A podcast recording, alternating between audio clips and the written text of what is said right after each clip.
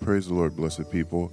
This is Repentance for USA, and I'm very privileged to be your host. My name is Trace Orcra, a pastor in the Ministry of Repentance and Holiness in the United States of America, currently located in Pittsburgh, Pennsylvania. In this episode, we're going to talk about a teaching that is very central to the Christian salvation and Christian walk. It's called The Power of the Tongue. And this teaching is brought to you no other by than the two mega most glorified prophets of the Lord that you read in the book of Malachi, chapter 4, verse 5. You see all of their doings and healings that have been going on through the power of the blood of Jesus. Just this year alone, even right now, there's a big healing service revival crusade, a month long ongoing crusade in Brazil, all the way till October, and it's nonstop to, to Tanzania, to Kenya, to to South Korea, to Venezuela, to everywhere right now, because they're getting ready to prepare the way for the coming of the Messiah. They're the only ones. In this message, I just want to give a short intro about this message. It's very powerful. Um, you know, many times you read in the Bible, you hear, you know, we're the body, where our body is the temple of the Holy Spirit. But do we really know what that means? And how does this tie in? to the power of the tongue, blessed people, you may ask yourself that if my body is the temple of the Holy Spirit, how does this tie into my tongue? So let's talk about the temple before we bring you to audio. The temple of God. You know, the Lord lived in tents, His glory resided in tents. And, you know, I think of the scripture in Isaiah 66, it says that heaven is my is my throne and the earth is my footstool where then are you going to build a house for me? And then in Acts 17 24, he also says uh, similar as well. He says here in Acts 17 24, he says, He is the God who made the world and everything in it. Since He is the Lord of heaven and earth, He doesn't live in man made temples, and human hands can't serve His needs, for He has no needs. He himself gives life and breath to everything and he satisfies every need. So where is this temple? You know, there's there's a beautiful temple that was destroyed, uh, I believe more than once in Israel that uh, Solomon had first built using the precious quarry stones, uncut stones to, to build the temple uh, of the Lord where the Shekinah glory dwelled and then lifted because of idolatry and then they went to captivity. But that's not the temples he's looking at. That's not where the Lord wants to reside. You know, he looks around, he sees the crystal palaces, the cathedrals all over the, the earth, Times Square, New York. But the pavilion of his glory is the humble settings. You see these in the miracles, and it's the same. Our temple, the body, is the temple that the Lord decided not to go to the biggest church in, in New York City and live there. He decided to live inside of our bodies, inside of our hearts. And he says it here in 1 Corinthians chapter 3 verse 16. This is what he says. He says that don't you realize that all of you together are the temple of God and that the spirit of God lives in you. God will destroy anyone who destroys his temple, for God's temple is holy and you are that temple. So how does this the temple, our body, tie into the power of the tongue? Well, we know that when Jesus died, he died for one thing, and it wasn't our mind, it was our hearts. The most wicked, you can say worthless in the eyes of men, are hearts. You read it in the Bible, Mark 7, uh, Matthew 15, if I'm not mistaken, it's, it's everywhere. Ephesians 4 that we're depraved, we're un- stubborn hearts, uh, prideful hearts, envious hearts, murderous hearts. The heart in, in Jeremiah 17 9 is the wickedest of all things. Yet that's what Jesus died for. And that heart is actually the new altar of the Lord. The old altar had the four horns. Now our heart is the altar of the Lord. And I know I'm jumping ahead, but that altar is also the new spiritual ark of the covenant. You hear that in the many teachings. What does that mean? That means that's God's throne. That means Jesus should be enthroned in our hearts. And you're saying, okay, temple, heart, how does this have to do with the tongue? I'm getting there. I want to read in Luke 6. So I finished this introduction. In Luke 6, this is what the Lord says about the heart. You know, you read Proverbs 4:23 talks about guard your heart above all else, but why? Why guard your heart? Now we know because it's the throne of God. It's the altar of God, it's the temple of God. That our body is a temple, and now when you go in that temple, the Holy Spirit, Jesus Christ himself, he lives in the heart. That's where he's enthroned. He died for the heart, precious people. Luke 6, 45, he says, A good person produces good things from the treasury of a good heart, and an evil person produces evil things from the treasury of an evil heart. What you say flows from what is in your heart, blessed people. So, the tongue. The tongue is part of that temple. Have we ever looked at our tongues as part of the beautiful temple of God? You know, we weren't redeemed by gold and silver, by the way the world values us. We might see our bodies, you know, we might not like the way we were made, but we're made in the image of God. Amen? Created in righteousness and holiness. And the blood of Jesus restored us back to that image. And he says here that we were bought at a high price, and he purchased our hearts. That the biggest battles is always a battle of the heart because the heart is the one that where faith is regulated, it controls worship, it controls the course of your life. You read it in Proverbs 4:23. The most important part of your body to the Lord is the heart, because that is what is made to worship the Lord. That's why he says, worship the Lord with all your heart. You know, all your mind, soul, and spirit. He doesn't say worship the Lord just with your mind. You know, he could have said that. He could have said worship with just your arms, worship with just your eyes, which, are, which is still part of the temple, but the most important part is the heart. So you can see the heart is tied into the tongue.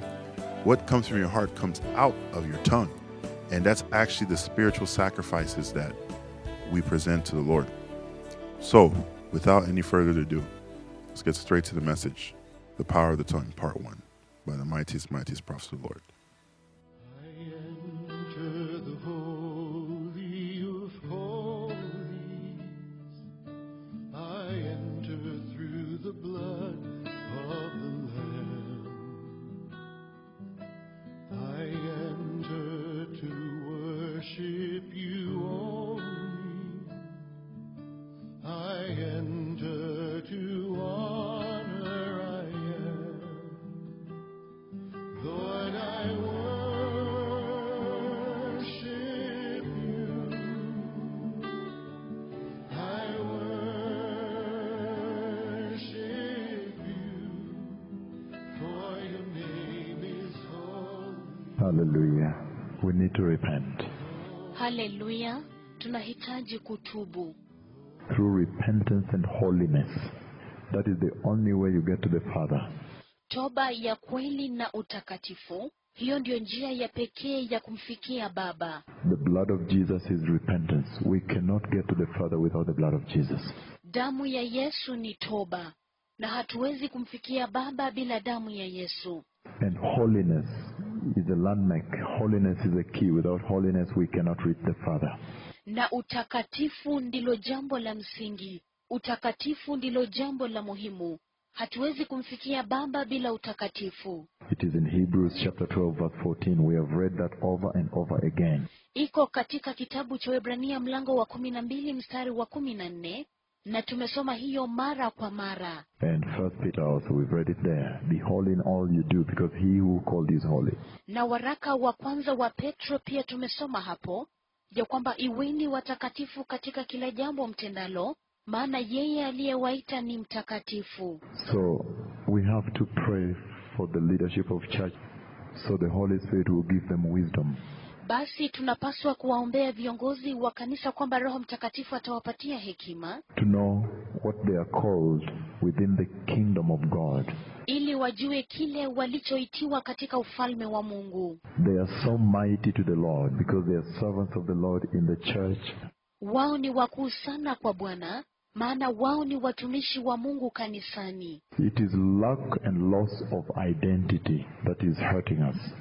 Ni ukosefu na kupoteza kitambulisho ndiyo inayotuumiza. It is because we have not understood our identity in Christ Jesus. And we see a lot of that with Josiah. I've taught a lot about Josiah. ni kwa sababu hatujatambua kitambulisho chetu ndani mwa Kristo Yesu, na tunaona mengi ya hayo katika Josaya, na nimefunza mengi sana kumuhusu mfalme Josaya Second Kings. katika kitabu cha Wafalme wa Pili. And I want you to understand Nami ningependa mpate kuelewa that the time has changed and the Father is still speaking the same language to me.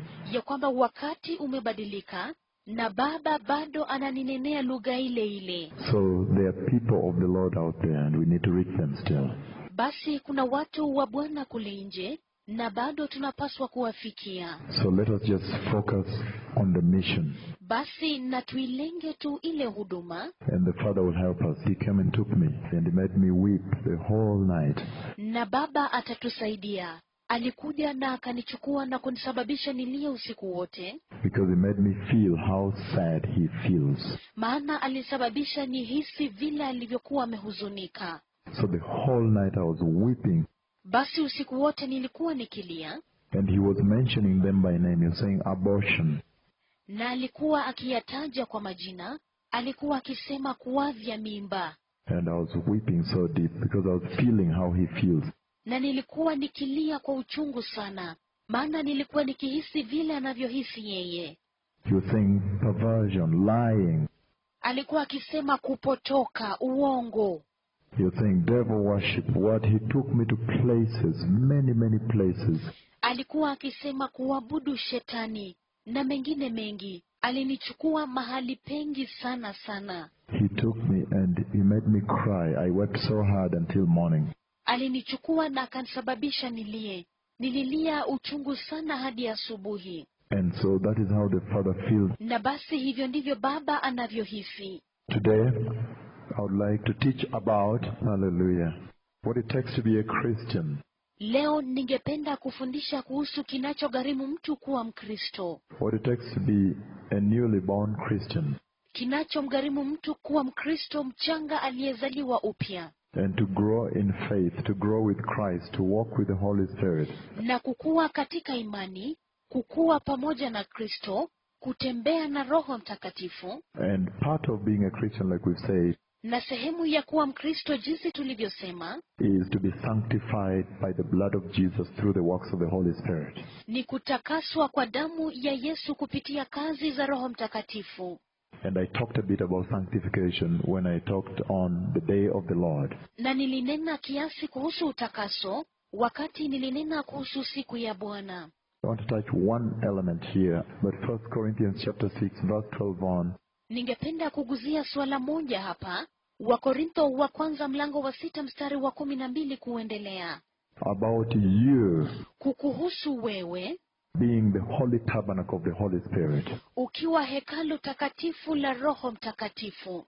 You are the holy tabernacle of the Holy Spirit, the holy temple of the Holy Spirit, Wewe ni hekalu takatifu la Roho Mtakatifu, and there are teachings on the tabernacle of the Lord in heaven. na kuna mafundisho kuhusu hekalu la Mungu mbinguni. When the Lord came to me for 32 consecutive nights, every night, Wakati Bwana alinijia kwa usiku thelathini na mbili wa kufuatana mfululizo kila usiku, and walked me into the temple of the Lord in heaven, na akanitembeza katika hekalu la Bwana mbinguni, and what it looks like, and how He wants to use that na jinsi hilo hekalu linavyokaa na vile anataka kutumia hiyo to fulfill Amos chapter 9, verses 11 and 12.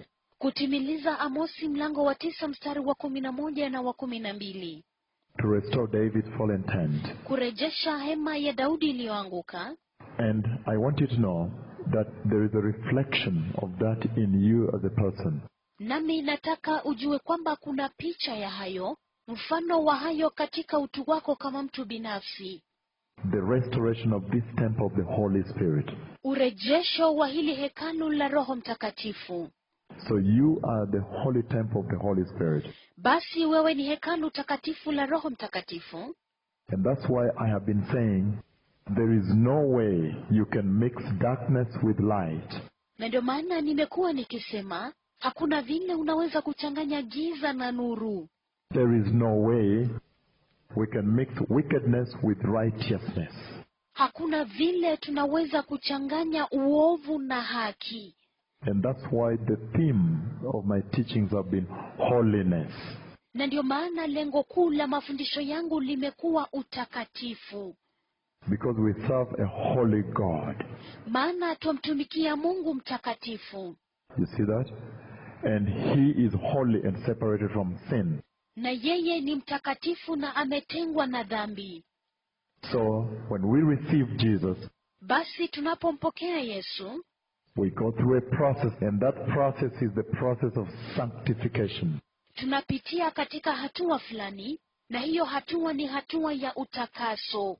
When the blood of Jesus washes you clean and the Holy Spirit accomplishes that task, Wakati damu ya Yesu inakusafisha na kukufanya uwe msafi, na Roho Mtakatifu anaikamilisha hiyo kazi. and we saw when I was teaching at that time Na tuliona nilipokuwa nikifundisha wakati huo that it was the will of God that you be sanctified even before you were formed.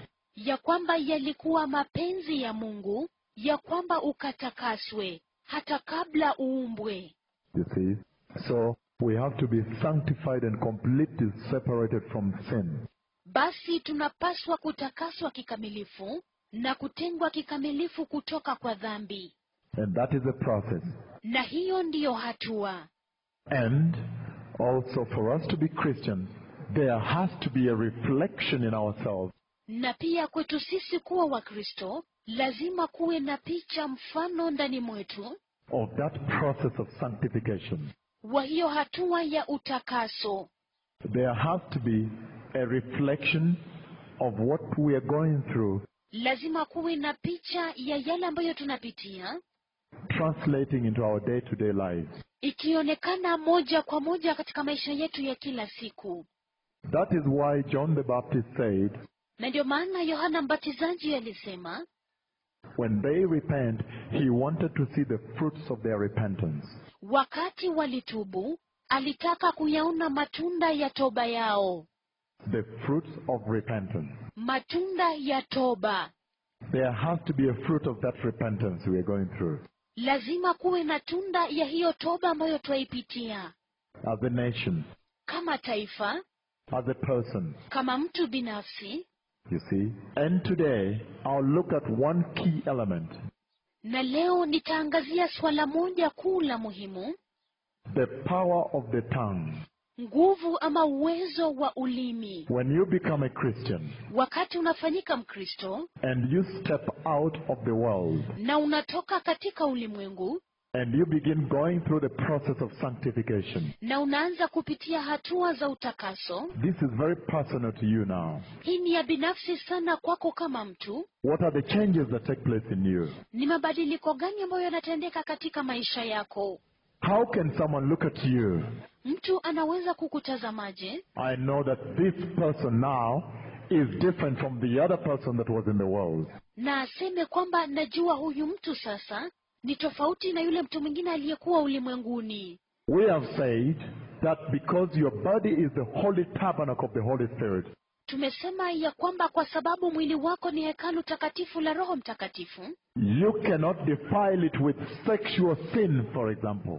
hauwezi kunajisi mwili wako na dhambi za zinaa na ngono. Kwa mfano, I've talked a lot about sexual sin, nimenena mengi sana kuhusu dhambi za zinaa, and we have talked about the fact that all the other sins na tumenena kuhusu suala ya kwamba dhambi zingine zote, you commit are outside your body.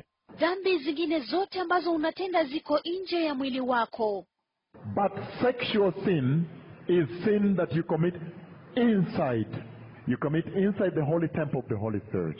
lakini dhambi za zinaa na ngono ni dhambi ambazo unatenda ndani, dhambi ambazo unatenda ndani mwa hekalu la Roho Mtakatifu. So sexual sin is very different from all the other sins. Kwa hivyo dhambi za zinaa na ngono ni tofauti sana na dhambi zingine zote.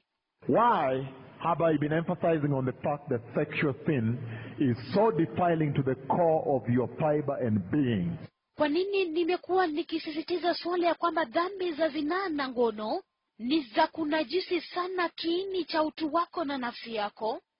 Because, like we saw, Maana jinsi tulivyoona hallelujah, the book of 1 Corinthians chapter 6 tells us very clearly kitabu cha Wakorintho wa kwanza mlango wa sita inatuambia wazi kabisa that sexual sin ya kwamba dhambi za zinaa na ngono will defile you, and yet you are the temple of the Holy Spirit. But now, zitakunajisi wewe ili hali wewe ni hekalu la roho mtakatifu lakini sasa we also want to talk about something else.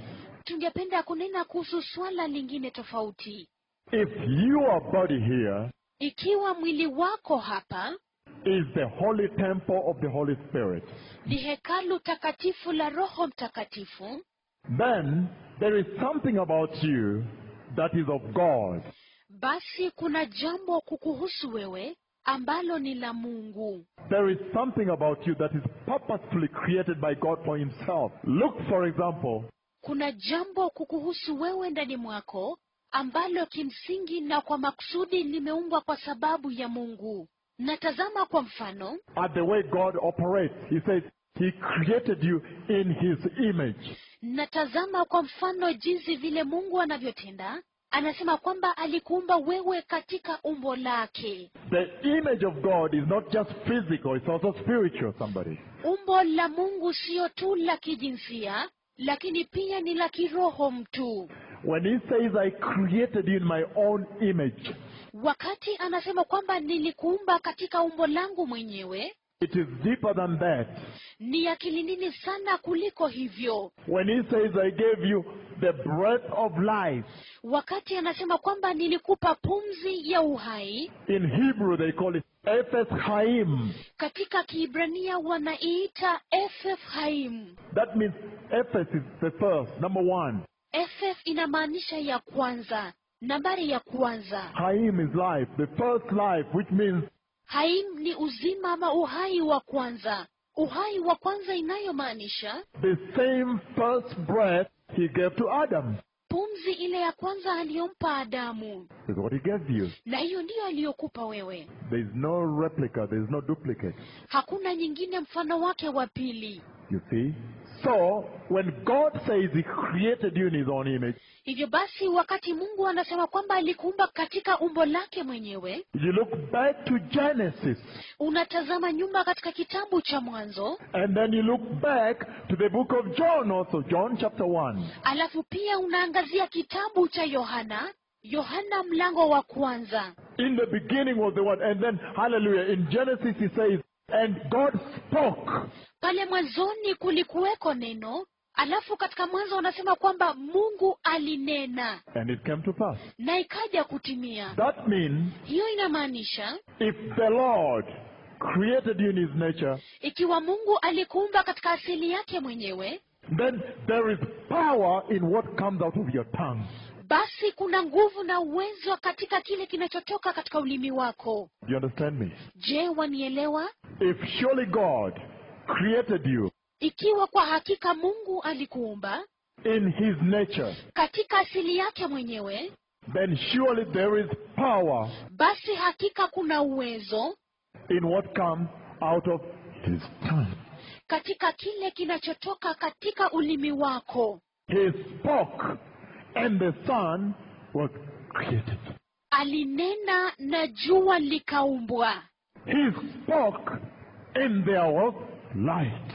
alinena na kukakuweko na nuru That means when you cross hiyo inamaanisha wakati unavuka from being in the world, being conformed to the world, wakati unavuka kutokana na kuwa ulimwenguni kutokana na kuambatana na ulimwengu being designed and changed and transformed and reformed kutokana na kutengenezwa kuumbwa na kubadilishwa na kuambatana kulingana na ulimwengu Remember, before you were created, kumbuka kabla yako wewe kuumbwa it was God's will that you be sanctified. yalikuwa mapenzi ya mungu ya kwamba utakaswe But you were born into a corrupt world lakini ulizaliwa katika ulimwengu uliopotoka na kufisadika that formed you and conformed you ambao ulikuumba na kukubadilisha into the things and nature of the world. katika mambo na asili ya vitu vya ulimwengu But when you cross lakini wakati unavuka and come over to Jesus, na kumjia yesu you have to change. There has to be a change lazima ubadilike ni lazima kuwe na mabadiliko that reflects the sanctification. ambayo yanaashiria ule utakaso And today, na leo hii I am picking on only one thing nanena kuhusu jambo moja tu the power of the tongue. nguvu na uwezo wa ulimi Has your tongue changed je ulimi wako umebadilika ever since you were born again? tangu ulipozaliwa tena Or we are just talking salvation. Let us lift his name up. ama tunanena tu uokovu ya kwamba wacha tuinue jina lake juu And yet we turn back on our cell phones. Dirty talk. na ili hali tunarudi katika simu zetu za mikononi maongezi machafu Have you changed? je umebadilika Have you recognized the authority and power that is within the tongue, within the word, within talking? je umetambua na kugundua nguvu na uwezo ambazo zimo katika ulimi katika neno katika maongezi Have you seen that? je umeyaona hayo So today we'll look at some aspects about the tongue, what God says about the tongue. basi leo tutaangazia ulimi kile ambacho mungu anasema kuhusu ulimi says about the tongue, about the power of your speech kuhusu nguvu na uwezo wa maongezi yako as a Christian kama mkristo after crossing over. baada ya kuvuka The power of using your tongue nguvu na uwezo wa kuutumia ulimi wako in a holy way. katika njia takatifu Let us see what the Bible says. wacha tuone kile ambacho bibilia inasema I want to start just simply ningependa kuanza tu kwa urahisi from the book of uh, Proverbs. katika kitabu cha mithali Hallelujah. haleluya And I'm going to read from NIV. Proverbs chapter 6, verse 2. na nitasoma katika tafsiri ya niv katika kitabu cha mithali mlango wa sita mstari wa pili The power of the tongue. That's what I'm talking about today. inanena leo kuhusu nguvu na uwezo wa ulimi Have you changed your speech? je umebadilisha maongezi yako Have you changed your language? je umebadilisha lugha yako Proverbs 12, I'm reading from verse 13. kitabu cha mithali mlango wa kumi na mbili inasoma kuanzia mstari wa kumi na tatu An evil man is trapped by his sinful talk. That's what the Lord says. katika kosa la midomo kuna mtego kwa mbaya hivyo ndivyo bwana anavyosema But a righteous man escapes trouble. bali mwenye haki atatoka katika taabu That means when you receive the Lord hiyo inamaanisha kwamba unapompokea bwana and you begin the process of growing, being sanctified, na unaanza hatua za kukua yani kutakaswa there has to be a reflection in the changes within how you talk. lazima kuwe na mfano lazima kuwe na picha ya kubadilika jinsi unavyonena An evil man is trapped. An evil man is trapped by his sinful talk. katika kosa la midomo kuna mtego kwa mbaya I'm going to bring you to a place where you realize that you are not allowed actually to use your tongue for sinful purpose. ninaenda kukuleta kwa kiwango ambacho utaelewa na kugundua kwamba hakika hauruhusiwi kuutumia ulimi wako kwa sababu ya kazi za dhambi Because he's a jealous God. And I'll tie it, what kind of offering have you given the Lord? maana yeye ni mungu mwenye wivu na nitailinganisha na ile aina ya dhabihu ambayo umemletea mungu Have you used the same tongue? You used it dirty here and come and then you're singing with the Lord. je uliutumia hapa katika uchafu alafu unakuja na ule ulimi wako tena kumsifu bwana He says, you disgust me. anasema unanichukiza You disgust me. unaniudhi Here you're talking holy and there you're talking dirt. hapa unanena kitakatifu alafu kule unanena uchafu You hear me? je wanisikia Let us move on. wacha tuendelee Again, another thing about the tongue is verse 14 there. na tena jambo lingine kuhusu ulimi ni katika mstari wa kumi na nne pale From the fruit of his lips, a man is filled with good things, as surely as the work of his hands reward him. You see, mtu atashiba mema kwa matunda ya kinywa chake na atarudishiwa matendo ya mikono yake that means you can be filled hiyo inamaanisha kwamba unaweza kujazwa with good things na mambo mazuri from the fruits of your lips. kutokana na matunda ya kinywa chako. That means God has endowed you with power Hiyo inamaanisha kwamba Bwana amekupa uwezo out of your speech. kutokana na mazungumzo yako. Hallelujah. Haleluya! That means God has given you power Kumaanisha kwamba Bwana amekupatia uwezo through your speech. kupitia maongezi yako, And the tongue, by the way, na ulimi hata hivyo has the power to life and death. unao uwezo kwa uzima na mauti. There is so much power in talking. Kuna nguvu na uwezo mwingi sana katika kuongea. As a Christian, I'm talking about a Christian. Kama Mkristo, na ninanena kuhusu Mkristo, And there has to be a change na ni lazima kuwe na mabadiliko in the way you talk. katika njia ile unayonena. If surely you have changed, Ikiwa kwa hakika umebadilika, if surely you have repented and begun to be sanctified, ikiwa kwa hakika umetubu na umeanza kutakaswa, there has to be a change in your talk. lazima kuwe na kubadilika katika maongezi yako, And I'm teaching this on purpose na ninayafundisha haya kimakusudi, because the Holy Spirit told me to do so. maana Roho Mtakatifu aliniambia nifanye hivyo. Let us read a little bit further before we continue. Wacha tusome tuendelee kidogo kabla tuendelee mbele. Verse 18 of the same Proverbs 12. It says, Mstari wa kumi na nane wa hiyo Mithali kumi na mbili anasema, Reckless words pierce like a sword, but the tongue of the wise brings healing. Look at that. anenaye bila kufikiri ni kama kuchoma kwa upanga, bali ulimi wa mwenye haki ni afya, ama huleta uponyaji. Ever since you became a Christian Tangia ulipofanyika Mkristo and found out the truth about your true nature, na ukatambua ukweli kuhusu kitambulisho chako ama asili yako ya kweli, how God created you jinsi Mungu alivyokuumba and gave you power na akakupatia nguvu na uwezo and what He calls you, na kile anachokuitia, have you used your tongue to bring healing? je, umeutumia ulimi wako kuleta uponyaji Or you have used it, I'm not even going there, for gossip ama umeutumia katika mambo kama fitina ambayo sitaki hata kuenda kule and slander? na masengenyo. And the Lord says, Na Bwana anasema Your body is the holy tabernacle of the Holy Spirit. mwili wako ni hekalu takatifu la Roho Mtakatifu. You stand here Unasimama hapa and worship the Lord, na unamwabudu Bwana and you talk with your tongue. na kisha unanena kwa ulimi wako, And the Bible says, When you confess, na Biblia inasema kwamba unapokiri you shall be saved utaokoka with your tongue. na ulimi wako. Do you turn around and recycle the same tongue to sin? Je, unageuka alafu unautumia ule ulimi wako tena katika dhambi? Have you changed the language of your mouth and tongue? Je, umebadilisha lugha ya kinywa chako na ulimi wako? It is very important. Ni muhimu tena sana. I wanted to teach the Ark of the Covenant, and he told me, please, teach them about the power of the tongue.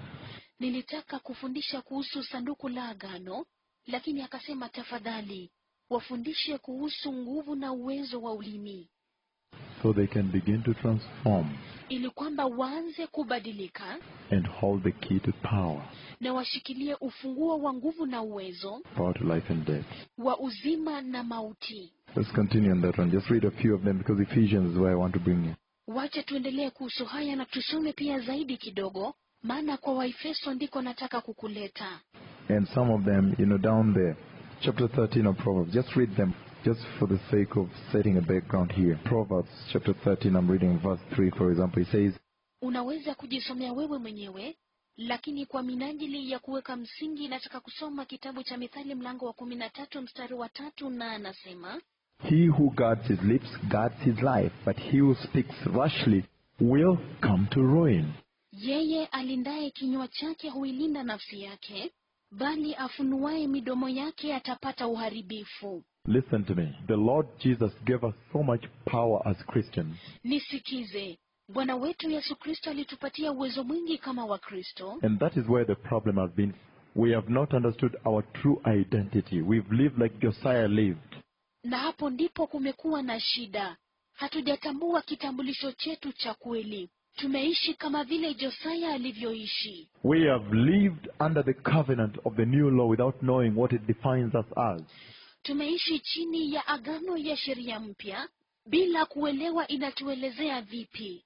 As a person and a Christian, Kama mtu binafsi na kama Mkristo, you need to know unapaswa kujua that God, when He called you to be a Christian, ya kwamba Mungu alipokuita uwe Mkristo, He called you to be a high priest. alikuita uwe kuhani mkuu. Do you understand me? Je, wanielewa? The veil ruptured Pazia ilipasuka that separated the outer court and the Holy of Holies. iliyogawanya nyua za nje na patakatifu pa patakatifu, And that's what I've been preaching. na hicho ndicho nimekuwa nikihubiri. It is not a casual relationship with the Lord, Sio uhusiano wa kawaida wa mzaha na Bwana, it is a holy calling.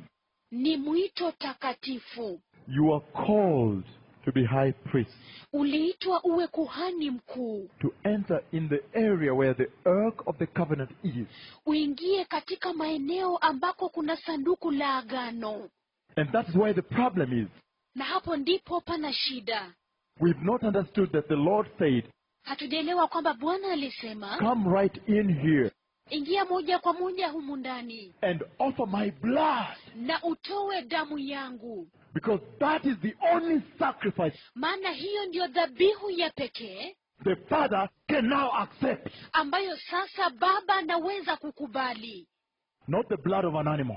siyo damu ya mnyama. And if God is calling me to live like a high priest, Na ikiwa Mungu ananiita niishi kama kuhani mkuu, offering the blood of Jesus nikitoa damu ya Yesu kama dhabihu within the Holy of Holies, katika patakatifu pa patakatifu, how do I ought to talk, somebody? basi ninapaswa kuongea vipi mtu? Do you hear me? Je, wanisikia? How should you talk? Unapaswa kuongea vipi? What should come out of your tongue? Nini kinapaswa kutoka katika ulimi wako? He says, This is the holy temple of the Holy Spirit. Anasema hili ni hekalu takatifu la Roho Mtakatifu. Ask yourself, Jiulize wewe mwenyewe, to be a high priest of the order of Melchizedek, what is the language that comes out of your tongue? kuwa kuhani mkuu katika mpangilio wa Melkizedeki ni lugha aina gani inayotoka katika ulimi wako? All, it's not just pastors. Na ni kwa watu wote, sio tu wachungaji pekee. All of you have been called Ninyi nyote mmeitwa to go into the Holy of Holies. kuingia patakatifu pa patakatifu. You don't need anybody anymore to carry the blood and enter there and offer sacrifice for you anymore. Hauhitaji mtu tena ya kwamba akuingilie mahali pale na kutoa dhabihu kwa sababu yako tena. He says, I called them to be high priests. Anasema niliwaita kuwa kuhani mkuu. And one time I was going to preach in Mexico, na wakati mmoja nilikuwa nikienda kuhubiri Mexico and he makes me tired as I was waiting to preach. na akanisababisha niwe mchovu nilipokuwa nikisubiri kuhubiri, And he comes with a voice and says, na kisha anakuja kwa sauti na kusema, Tell them, waambie I have called all of them to be high priests. nimewaita wote kuwa kuhani mkuu. You see? Je, waona? And what kind of language comes out of you as a Christian? Na basi ni aina gani ya lugha inatoka ndani mwako kama Mkristo? So he's calling us to be high priests. So that means he's calling us to holiness. Hivyo basi anatuita kuwa kuhani mkuu, kumaanisha kwamba anatuita katika utakatifu, Because your body is the holy temple of the Holy Spirit, maana mwili wako ni hekalu takatifu la Roho Mtakatifu, including the tongue. hata ukiwemo ulimi. You understand? Waelewa? So this is about growing somebody. Basi hii inahusiana na kukua mtu. Let's read a little bit further before we go to the next scriptures. Wacha tusome tuendelee kiasi kidogo kabla tuende katika vifungu vingine. Still in the book of Proverbs, just to understand how God talks about the tongue. Bado katika kitabu cha Mithali ili kuelewa vile Mungu ananena kuhusu ulimi. Proverbs 15, verse 2. Kitabu cha Mithali mlango wa 15 mstari wa pili. We can dwell a lot on the same book, but I want to bring you to Ephesians and First Peter. Tunaweza kuangazia sana hiki kitabu cha Mithali, lakini nataka kuwaleta katika kitabu cha Waefeso na Petro wa pili. He says, Anasema Proverbs 15, verse 2. ni katika Mithali mlango wa 15 mstari wa pili. The tongue of the wise commands knowledge, but the mouth of the fool gushes folly. Right? Ulimi wa mwenye hekima hutamka maarifa vizuri, bali vinywa vya wapumbavu humwaga upumbavu. And then verse 4 it says, Na kisha mstari wa nne anasema, The tongue that brings healing is a tree of life, but a deceitful tongue crushes the spirit. ulimi safi ni mti wa uzima, bali ukorofi wa ulimi huvunja moyo. Listen to me. Nisikizeni, The new church, the church of Jesus Christ, kanisa jipya, kanisa lake Yesu Kristo, the church within the new covenant of the blood of Jesus. kanisa ambalo limo katika agano jipya la damu ya Yesu. Look at the primitive church, the church in the new covenant. Tazama lile kanisa la mwanzoni, kanisa katika agano jipya, in the New Testament if you want somebody. katika agano jipya, ikiwa wataka mtu. The old law Sheria ya kale was a tough law. You remember that? ilikuwa sheria ngumu. Je, wakumbuka hayo? The old law that was given to Moses was a very tough law. Sheria ya kale aliyopewa Musa ilikuwa sheria ngumu. It says in the book of Hebrews 10 Inasema katika kitabu cha Waebrania mlango wa kumi, when you sin wakati unatenda dhambi at the testimony of two or three, you died. kwa mashahidi wawili ama watatu ulikufa. Do you hear me?